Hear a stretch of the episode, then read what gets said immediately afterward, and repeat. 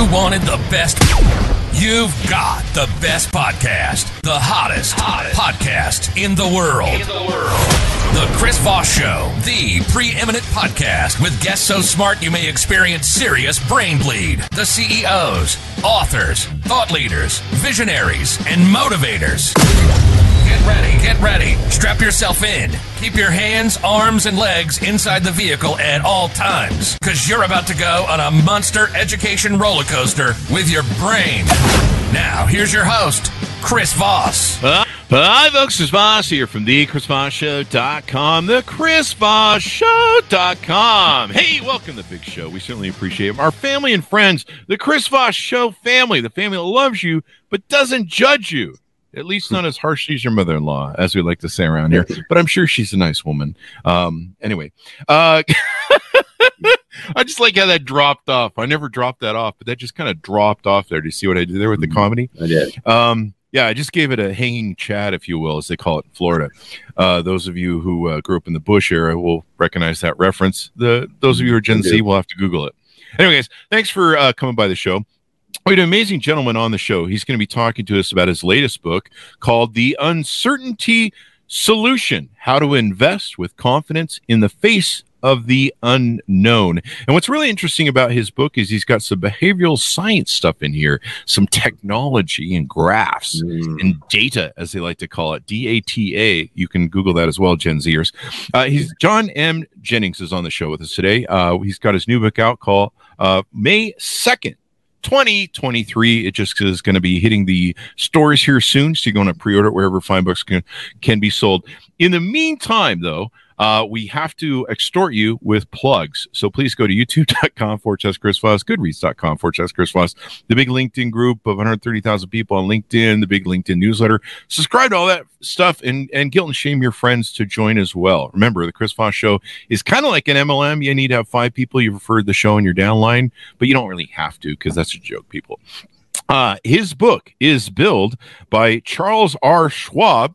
If you haven't been living under a rock the last uh, what 30 50 years? How old am Mhm. i? Yeah, i remember when that's this i remember that whole charles schwab thing started. Uh, he uh, gave a plug to uh, john's book a must-have for anyone interested in developing habits that make them a more successful lifelong investor. John m. Jennings is on the show with us today and he is uh, the president and chief strategist of st louis's trust and family office a 15 billion dollars. Count them 15 billion? That's a little bit more than 14 uh, and uh, they're a 15 billion dollar wealth management firm. As an author and speaker he's a leading voice in the space of wealth management and leadership. His book the uncertainty solution is an engaging dive into investing philosophy and best practices as well as an authoritative and uh, accessible guide for anyone who feels inundated with financial news and data. A must have of course with uh, charles r. Schwab. Welcome to the show john. How are you?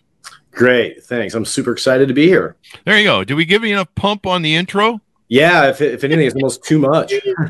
it's well we we overserve here we Yeah, overserve it's Good. good. to overserve the customer from what uh, our ethics are so uh, john give us your dot com so people can find you on the interwebs yeah, it's easy. It's John M, as in Michael, Jennings.com. John M. Jennings.com. And there you'll find a bit about me, information about the book, but importantly, um, I have a, a, a blog that I do sometimes once a week, sometimes three times a week, but it's called The Interesting Fact of the Day. And you can uh, click on it and decide if you like it and you'd like to subscribe. there you go so uh, what motivated you want to write this book Yeah, you know, I've I've thought I've had a book in me for a while, and it's it's really the my main motivation is to tell people I don't know the, the, the truth about the wealth management industry. You know, I'll tell you, I've had a lot of people in the wealth management industry read the book, and they agree with it, but it's it's not the sort of stuff you're going to get from your broker or your financial advisor. Hmm. like my editor when we were working together outlining the book and digging into it she said uh, she goes first of all this book feels like you're telling us there's no santa claus. Oh. Wait there's like, wait what? Yeah, no santa claus. Yes sorry about that. If you, if you and anybody on the you know, have the Easter listening if you think there's a santa claus uh, go ahead with that. There you go there you go i'm, I'm pretty sure they don't allow children to listen to And- this show but at least they still have the easter bunny Exactly. Easter Bunny is alive and well, hopping around. Um, and, and, she said, uh, you know, is this book going to be controversial? Are people in the investment industry going to get mad at you? And I said, no. You know, the at least the erudite ones, the, the well-read ones, will mm-hmm. agree with it. It's just, and, and in fact, I tell a story in there of going to lunch with a broker, and you know, we, we were talking about investing and different things, and he just said, he goes, "Wow, I wish we could invest like you do." But because you're a family office and you're providing all these services, you can do basically the right thing. Whereas I have to spend all my time justifying my existence and selling. Uh-huh. So, so I, I, really wanted to help people see through all the noise. And, and, secondly, to, you know, we all deal with uncertainty, you know, are, are inundated with it, but especially in the financial markets, it's in the economy, it's, it's, it's constant. And to help people have less worry, less anxiety, around uncertainty in finance and the investment in, in, the investment world. That that was really the motivation. There you go. Yeah. So uh, you wrote the book, and I think what's interesting, and I mm-hmm. pitched that at the beginning because I think it's unique, is the behavioral science mm-hmm. sort of aspect. Do I have that mm-hmm. correct? Yeah, absolutely. And it's not you know straight up psychology as much as it is uh, really mental models. And mm. if, if, you're not, if, if, people aren't familiar with mental models, it was a, a, concept pioneered by Charlie Munger, who is Warren Buffett's business partner. Not as famous as Warren, but um, he's known for his wisdom. And in 1994, he gave a speech at USC's business school about how to be wise and make good decisions. And he said, you have to have mental models. So these are models about how the world really works that are in your head. And he said, you need to have about 80 or 90 of them and you need to know which ones to pull out when right and so what i i you know love this concept and studied a lot about mental models uh, outside of investing but then what i realized is what separates successful you know good investors from those that aren't as successful or more worried is that the successful ones have these mental models mm-hmm. so they create this lattice work of mental models and when they experience uncertainty they're able to, you know, maybe not get rid of uncertainty, but focus on what they do know is real and correct and make good decisions and practice good behavior. Mm-hmm. Because successful investing is mostly about behavior. Yeah, and and you have markets that you know. I mean, technically, everyone's supposed to buy low, sell high. Yeah. That's a base one one of the formats. But but you know, people will buy on when everyone's buying, mm-hmm. and they'll buy in, and then they'll sell when everyone's selling. And right. it seems like a lot of people that are smart, Warren Buffett and others, um, they you know they buy they buy in times when they they see the models changing and yeah. kind of go against the market. Yeah, Warren Buffett famously said, "Be fearful when others are greedy, and greedy when others are fearful." And that is that's an example of a mental model. Uh, I mentioned in my book. It's not one of my you know main ones, but that's incredibly wise, and you know it's you know it's true, mm-hmm. and that it's wise because it's simple, but it's not easy to do. There I mean, that's that's really you know, good investing is simple, but not easy.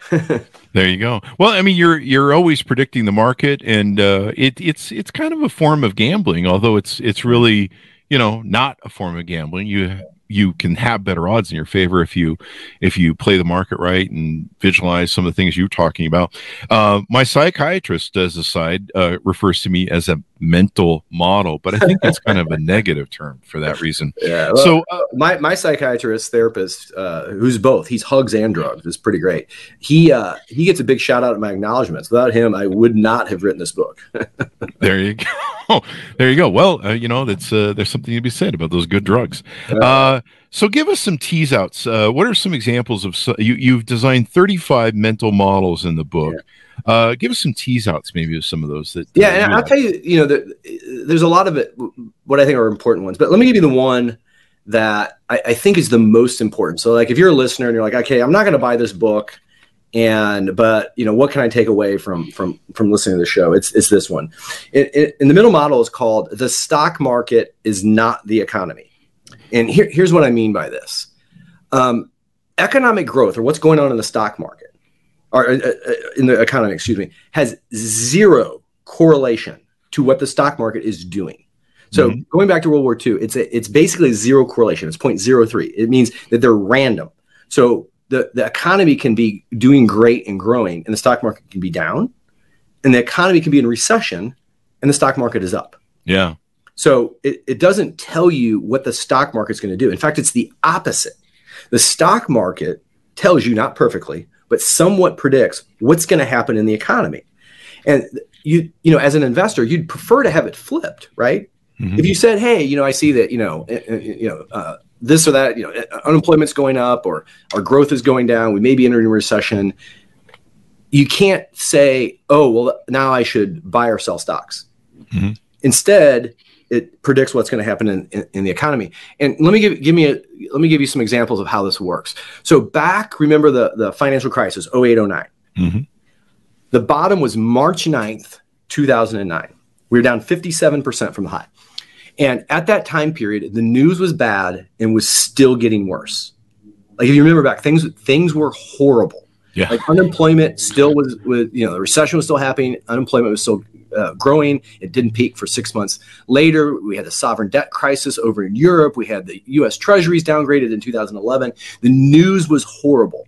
Mm-hmm. Yet the market bottomed and increased about 640 percent mm-hmm. from then until you know um, end of 2022, and then during COVID. So the market in 2020 bottomed on March 23rd, and at that point we had 1,000 COVID deaths. Mm-hmm. The NBA was still playing, so was, so was the NHL. You could still travel, and if someone on on March 23rd, 2020 would have said, "Okay, I know this for certain." we're going to have all these COVID deaths, and you know the uh, international travel is going to be shut down, and sports leagues are going to be shut down, and industries are going to be decimated, and unemployment is going to jump to nearly fifteen percent, and it's going to be just chaos. I think mm-hmm. we all would be like, okay, I'm taking the money out of the market, but that was the bottom. It was up seventy percent from March 23rd to the end of the year. So the thing to take is the stock market moves in advance of what happens in the real world or the economy. And so the thing to take from this this mental model is when you feel uncertain about what's going on in the economy, you know, what's going to happen with inflation? What's is the Fed going to continue to raise rates? Are they going to cut rates? Uh, you know, what's going to happen um, with what's going on in Ukraine or anything else politically that's going to affect? You know, are there going to be tax increases? Even if you had a crystal ball and you knew those economic things, it's not going to tell you what is going to happen in the stock market. And on one hand, you'd go, well, that's horrible. I want to know what's going to happen. But it's better to know the reality of it wouldn't help me even if I knew. And then what you do is you invest as if you don't know because you don't. And you you you invest in a disciplined long-term uh, way without trying to worry about what's going on day to day or it's going to happen next month or next year. And I think a, a, lot of successful models for that, you know, Warren Buffett and stuff. I mean, people yeah. invest for long term, right? I mean, over time, technically, stocks Absolutely. are supposed to go up. Absolutely, but yeah. but I, I hope like that mental model frees people to say, I don't need to know what's happening or what's going to happen in order to invest. Yeah. I'm just going to invest. I'm just going to keep buying, or I'm going to just stay in the market. I'm not going to tinker. I'm not going to touch things. I'm not going to try to outguess anything. And I'm just going to let it play out and have a long term perspective. And if you do that, you will be successful than uh, more successful than probably 80 plus percent of investors. Yeah. Because you never lose until you sell or the company files bankruptcy. so there's always that. But yeah. no, the long term aspect of it, and I love the graphs in the book. Like you've got a thing in here in that particular chapter on the the stock market is not the economy. I believe chapter three, uh, the 500 uh, the S&P 500 index, uh, the stock market returns and GDP growth. I thought that was a very interesting yeah. uh, graphical model in here. And then the positive stock market returns based on negative G- GB- GDP. Yeah. Um, and, uh, it, you know, that's something a lot of people don't really understand. Like they'll, I'll, I'll be like, my friends will be like, Hey, I'm buying Tesla because it's like going up. And I'm like, you understand that it's probably priced into the market already. Mm-hmm. So you're, you're joining a train that's running that may be at the end of its tracks. Yeah. And for some people, they kind of found that out uh, recently, I guess, and a few other stocks for that. Yeah. Matter. Yeah. So I, that's a great point, you know, on, on buying a stock, and let's just look, look at Tesla, you know, mm-hmm. and, and I mentioned, I mentioned in my book, you know, the exact, you know, Tesla point in, in one of the, the chapters of, you know, I remember years ago uh, where I was thinking about buying Tesla mm-hmm. and it was, I don't know, like less than a hundred dollars a share and uh, I didn't. And, and, then it was up, you know, like a you know a thousand percent or whatever it was. And I, I looked back and thought, wow, I really should have bought Tesla, and I didn't. And you know, I think um, you know at the time, you know, the the Model Three, which was going to be the company savior, and then was,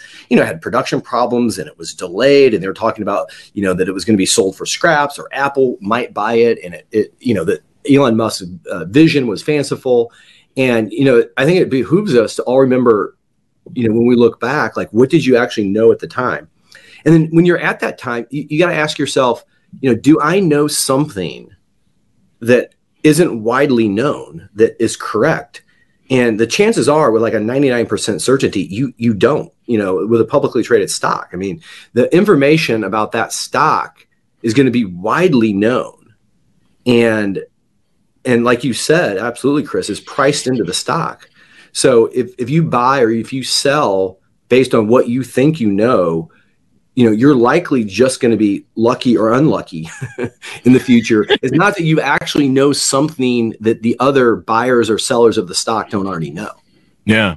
I come from the old school of, of, uh, of uh, investing. Uh, I I trained to be a stockbroker mm-hmm. uh, just right before Black Monday. Was it Black oh, Monday? Yeah, yeah. Yeah, yeah. That didn't work out so good at moving into the field. Um, but you know, I used to get the big thick uh, things mailed to you with all the stock charts and yeah, stuff yeah. those days. Back and uh, yeah. I I made some pretty good money doing dot com trading, and I knew how to get out of the at the top of it, and did. I made my mom like about four, five, six times or something in AOL. Oh, nice, yeah. And uh, and and so, what about PE ratios? Do you address that in their book? Because I came from that world that I was yeah, setting up yeah, where nothing over 15 was yeah, good, yeah, yeah, yeah. and gold was never supposed to go over 800. So yeah, that's uh, a good point. Um, yeah, yeah, price to earnings ratio. So that that tells you how relatively cheap or expensive the market is, or an individual stock. Mm-hmm. And it, it's interesting when when you you know Vanguard did this this great study looking at stock market returns going back to 1926, like 1926 to 2012. And they looked at rolling one year periods and rolling 10 year periods. And they said for each period, we want to see what things predict basically what's the stock market's going to do. It's not quite prediction, but it's it's something called R squared. It's uh, how how much one variable relates to another, but you can think of it as prediction. And they looked at a, a wide range of things, and, and, what they found is the what's most predictive of the stock market um, as a whole. They looked at the S and P 500, and it's it's, it's somewhat true of uh, individual stocks. Is its price to earnings ratio? A lower to price to earnings ratio translates into higher future returns over the next 10 years, not over the next year. There was nothing, there was nothing predictive of what's going to happen next year. But price to earnings ratios were the most predictive of what of anything they looked at of what the stock market's going to do over the next 10 years. But it was only at about a 0.4. In other words, the price to earnings ratios only explain about 40% of the next 10 years return. And oh, that wow. was that was the best. So let me tell you what's less good than this 0.4. Mm-hmm. So there's there's things like looking at the uh, uh, you know, it was looking at uh, uh, uh debt to GDP. So that was a lot less predictive. It was looking at something that's called the Fed model, which is when uh, the dividend yield on stocks is greater than treasuries. That was like a you know 0.1. They look at rainfall. Okay, this is a dummy variable. Rainfall, while it does have an economic effect, should have nothing to do with what the stock market does. It was a near zero at 0.06. So only it was only explaining about 6% of what the stock market was going to do over the next 10 years.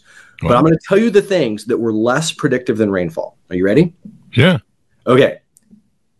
Uh, treasury yields. Really? Treasury yields. Everyone cites that crap. Earnings growth. Oh, wow. Trend GDP growth.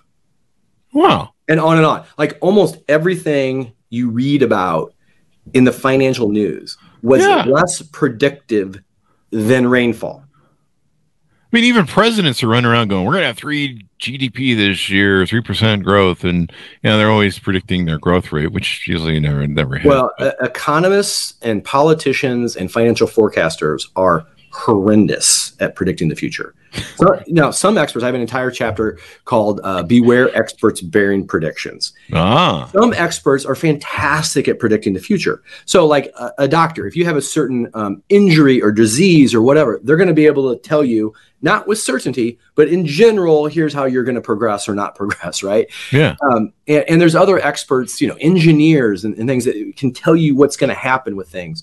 But the problem is, is that the economy and the stock market and, and political systems is all humans interacting with each other.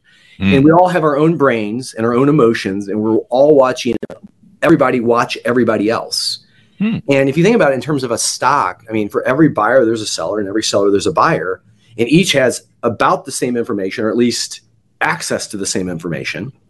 And so if you're buying Tesla, there's somebody else going, "Woohoo! I sold my Tesla!" Right? Yeah. and and they may know more than you do, right? And well, they know uh, about that Twitter purchase that what's his face bought. So oh yeah, selling them.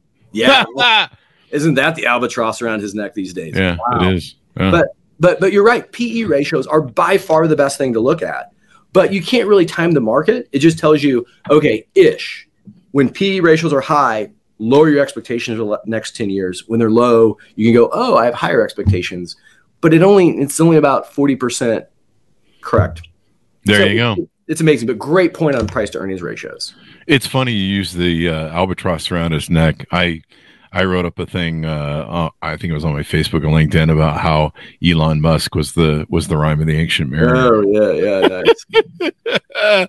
um, one thing you talk about in your book that I thought was interesting was the wisdom hierarchy pyramid. Mm, yeah, you want to share a little bit about that? I thought it was really yeah. So this was this was really important to me and kind of shifting in you know how I viewed my consumption of news and information. Um, you know, I used to think to be a, a good um, you know investment um, advisor, wealth manager, that I needed to know basically everything, mm-hmm. which you, you can't do. Sure. Yeah. But I, I, came across, um, you know, it was a, it was a, a, a really a great schematic and, and thought, and it's, it's, by this organizational theorist that came out with this in 1989, and it, and it basically says that information can be broken into four different categories. At the very bottom, you have data.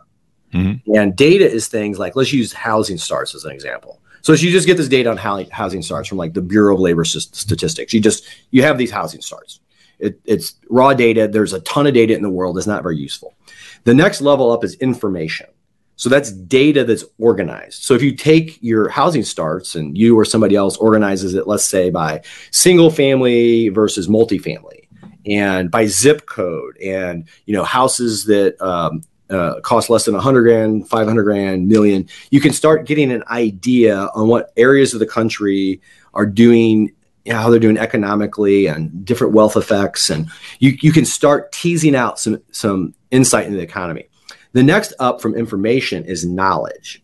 So knowledge is taking information from different areas and putting it together in a way that uh, makes sense. So you can take your housing start information that's now organized and put it together with unemployment claims and interest rates and inflation and you know uh, uh, GDP growth, and you can say, here's where we think we sort of are in terms of the economic cycle.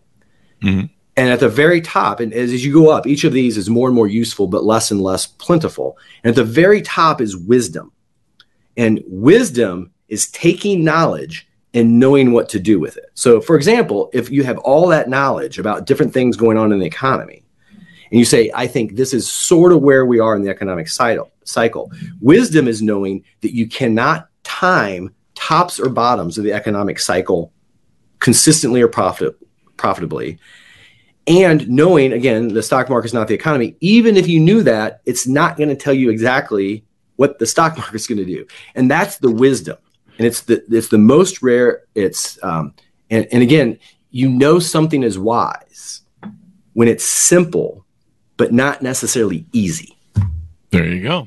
You know, it, it it's uh, I like the models and the graphs and everything you have into it. Like I say, I used to be you know a big reader of graphs. I'm a big reader of data, and you know it, it, so I meet people that will make emotional decisions, whether it was for you know buying real estate or investing in a stock. You know, uh, I've had friends that you know they got caught up in the 2008 uh, home crisis because they're like, well, I was uh, my barber told me I should buy some homes up Yeah. in Bakersfield. And I'm like, why would you buy four homes in Bakersfield? It's like four or five hours away from me if you've got to manage them as a Yeah. landlord. You know, just uh, stupid stuff. I mean, I came to Vegas at the at the peak of it, right before it was about to blow, and we came to invest in Vegas. And I met with uh, I was a real estate agent at the time and owned my mortgage company, and and uh, I met with a few real estate agents that were here local, and they showed me, you know, what had happened with uh, with 9/11 and and the inventory glut that had been created when everyone pulled their permits after 9/11, and uh, how the inventory is finally catching up. And I go, and I, I said to him, I said, "This thing's gonna fucking blow," and they're like, "Yeah, yeah, it's gonna blow. It's a bubble." And anybody in the in this and like no one knew. Meanwhile, I'd go down to the block and there'd be people, you know, around the block sleeping overnight to buy homes Yeah. that you know it was it was a crazy time but people just making these emotional decisions Yeah, absolutely. And and you don't you don't want to miss out. You're like uh, FOMO, you have fear of missing out. And. You know, there's there's this famous famous example back from the 1600s that maybe you heard of uh, the the Dutch tulip craze. So, oh yeah yeah yeah. So it's a situation where for for whatever reason. Tulip bulbs, not like not the tulips themselves, but like the the bulb, they, they became incredibly valuable. Where you know you could you could buy and sell a tulip bulb for you know 10 and then 100 times like what the average laborer in you know holland made in a year and people you know speculated and they took out loans and they bought all these bulbs. And the reason was it was kind of the greater fool theory. They thought it was going to go up and up and up and up. And then um, you know at some point you know people stopped buying and the, bot- the bottom fell out of it. And it, you know there was widespread financial ruin. And you know at, at every time something like this happens we think we we learn you know like after the dot-com crash we're like oh we've learned. And after the financial crisis we've learned. And, and, and but it's just human it's just human it's human nature. You know if we Yeah. think you know and, and you can you can look at you know some of the you know some of the the meme stocks you know the things that you know that, that happened with um you know like amc and people doing stuff on on robinhood some of these cryptocurrencies you know dogecoin that is you know was put out there as a joke you know elon tweets about it and it goes up a thousand percent and you know it's you don't if it doesn't have any financial substance to it you're really just buying it because you think somebody else is going to buy it you know the nft craze which is you know you know kind of uh, people lost their shirts on. And um, yeah it's it's unbelievable. There you go. Well all the more reason to buy your book and learn data Yeah. and approach it from a behavioral science because when you understand human nature and human behavior that makes all the difference. Fun fact we uh, we were actually going to call the chris voss show podcast the greater fool theory. Oh were you Uh, really? that was our yeah and we probably should have uh looking back over the last 14 years.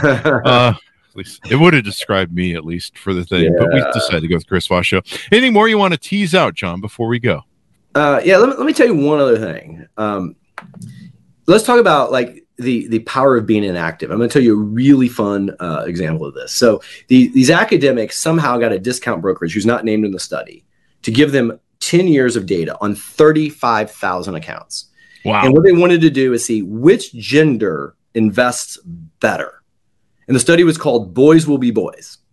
And what they found is is that the best investors were single females wow followed by married women. So they were, the, the women were pulled down by their husbands, followed by married men.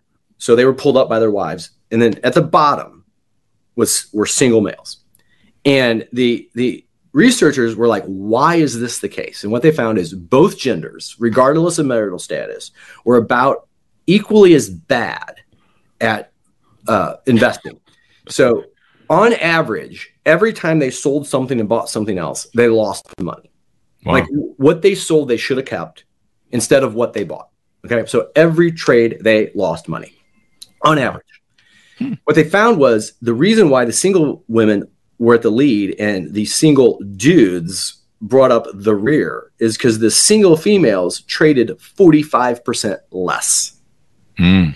So the more inactive you are, the better you do. And then Fidelity, a few years later, in an internal study, said, We want to see the characteristics of our highest performing accounts.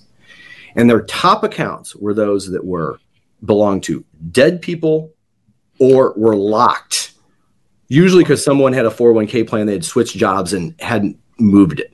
Mhm. So it goes like this dead people, single females, married females, uh, married men, single men. So always keep that in mind. Whenever you feel like doing something to your investment portfolio, go take a walk, have a drink, do a, whatever you're going to do. Don't touch your portfolio.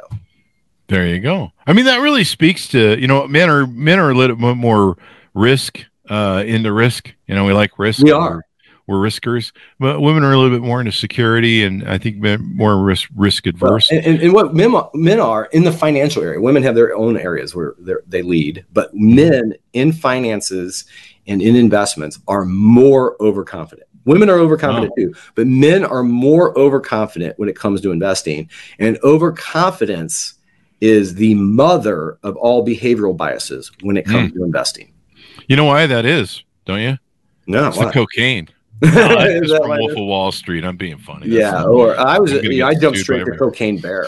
the Cocaine Bear, yeah, that that movie something else who when she wasn't you know tearing apart humans she and it was a she sorry if i ruined it for anybody who's going to see. oh you ruined the movie now. yeah it's a she but she was an amazing stock picker that cocaine bear yeah there you go note to self hire a firm to manage my money that's got dead people in it. Wait, is that JP Morgan? yeah, it, yeah, exactly. I don't know. That's not a plug for JP Morgan people. Um, anyway, uh, I'm sure they're I'm sure they're fine people over there. But you know, JP Morgan. get sued. Is, uh, JP Morgan is a great firm and a very strong bank. Yeah, you could do worse. Yeah, and that's I mean it's uh you know but it's it's good you have these models. Human nature is an interesting thing. Behavior is an interesting thing uh, I've been unfortunately studying it myself and in my actions and other people's mm-hmm. actions for 55 years now. Yeah. So uh, the more I learn the, about people, the more I enjoy my dogs. Uh, well, John, it's been wonderful to have on the show. Thank you very yeah. much for coming on. Oh, great! Thanks for having me. This has been fun. Thank you. Uh, and thanks, Mountites, for tuning in. Order up the book wherever fine books are sold. And John, real quick, let me get a dot .com out of you so we can get your plug yeah. in there at the end. Yeah, great. It's John M as in Michael Jennings.com. John M Jennings.com. There you go. Uh, order up the book wherever fine books are sold. Uh, but stay away from those alleyway bookstores. They're kind of dangerous, man. You, I had to get a tetanus shot after after uh, stepping on a nail in one. Anyway, uh, fine books are sold. The uncertainty solution: how to invest with confidence in the face of the unknown. I should I should have had this sort of stuff for my first seven marriages. John M. Jennings, his book is out May 2nd, 2023. Thanks for tuning in. Be good to each other. Stay safe. And we'll see you guys next time. You are a riot, Chris.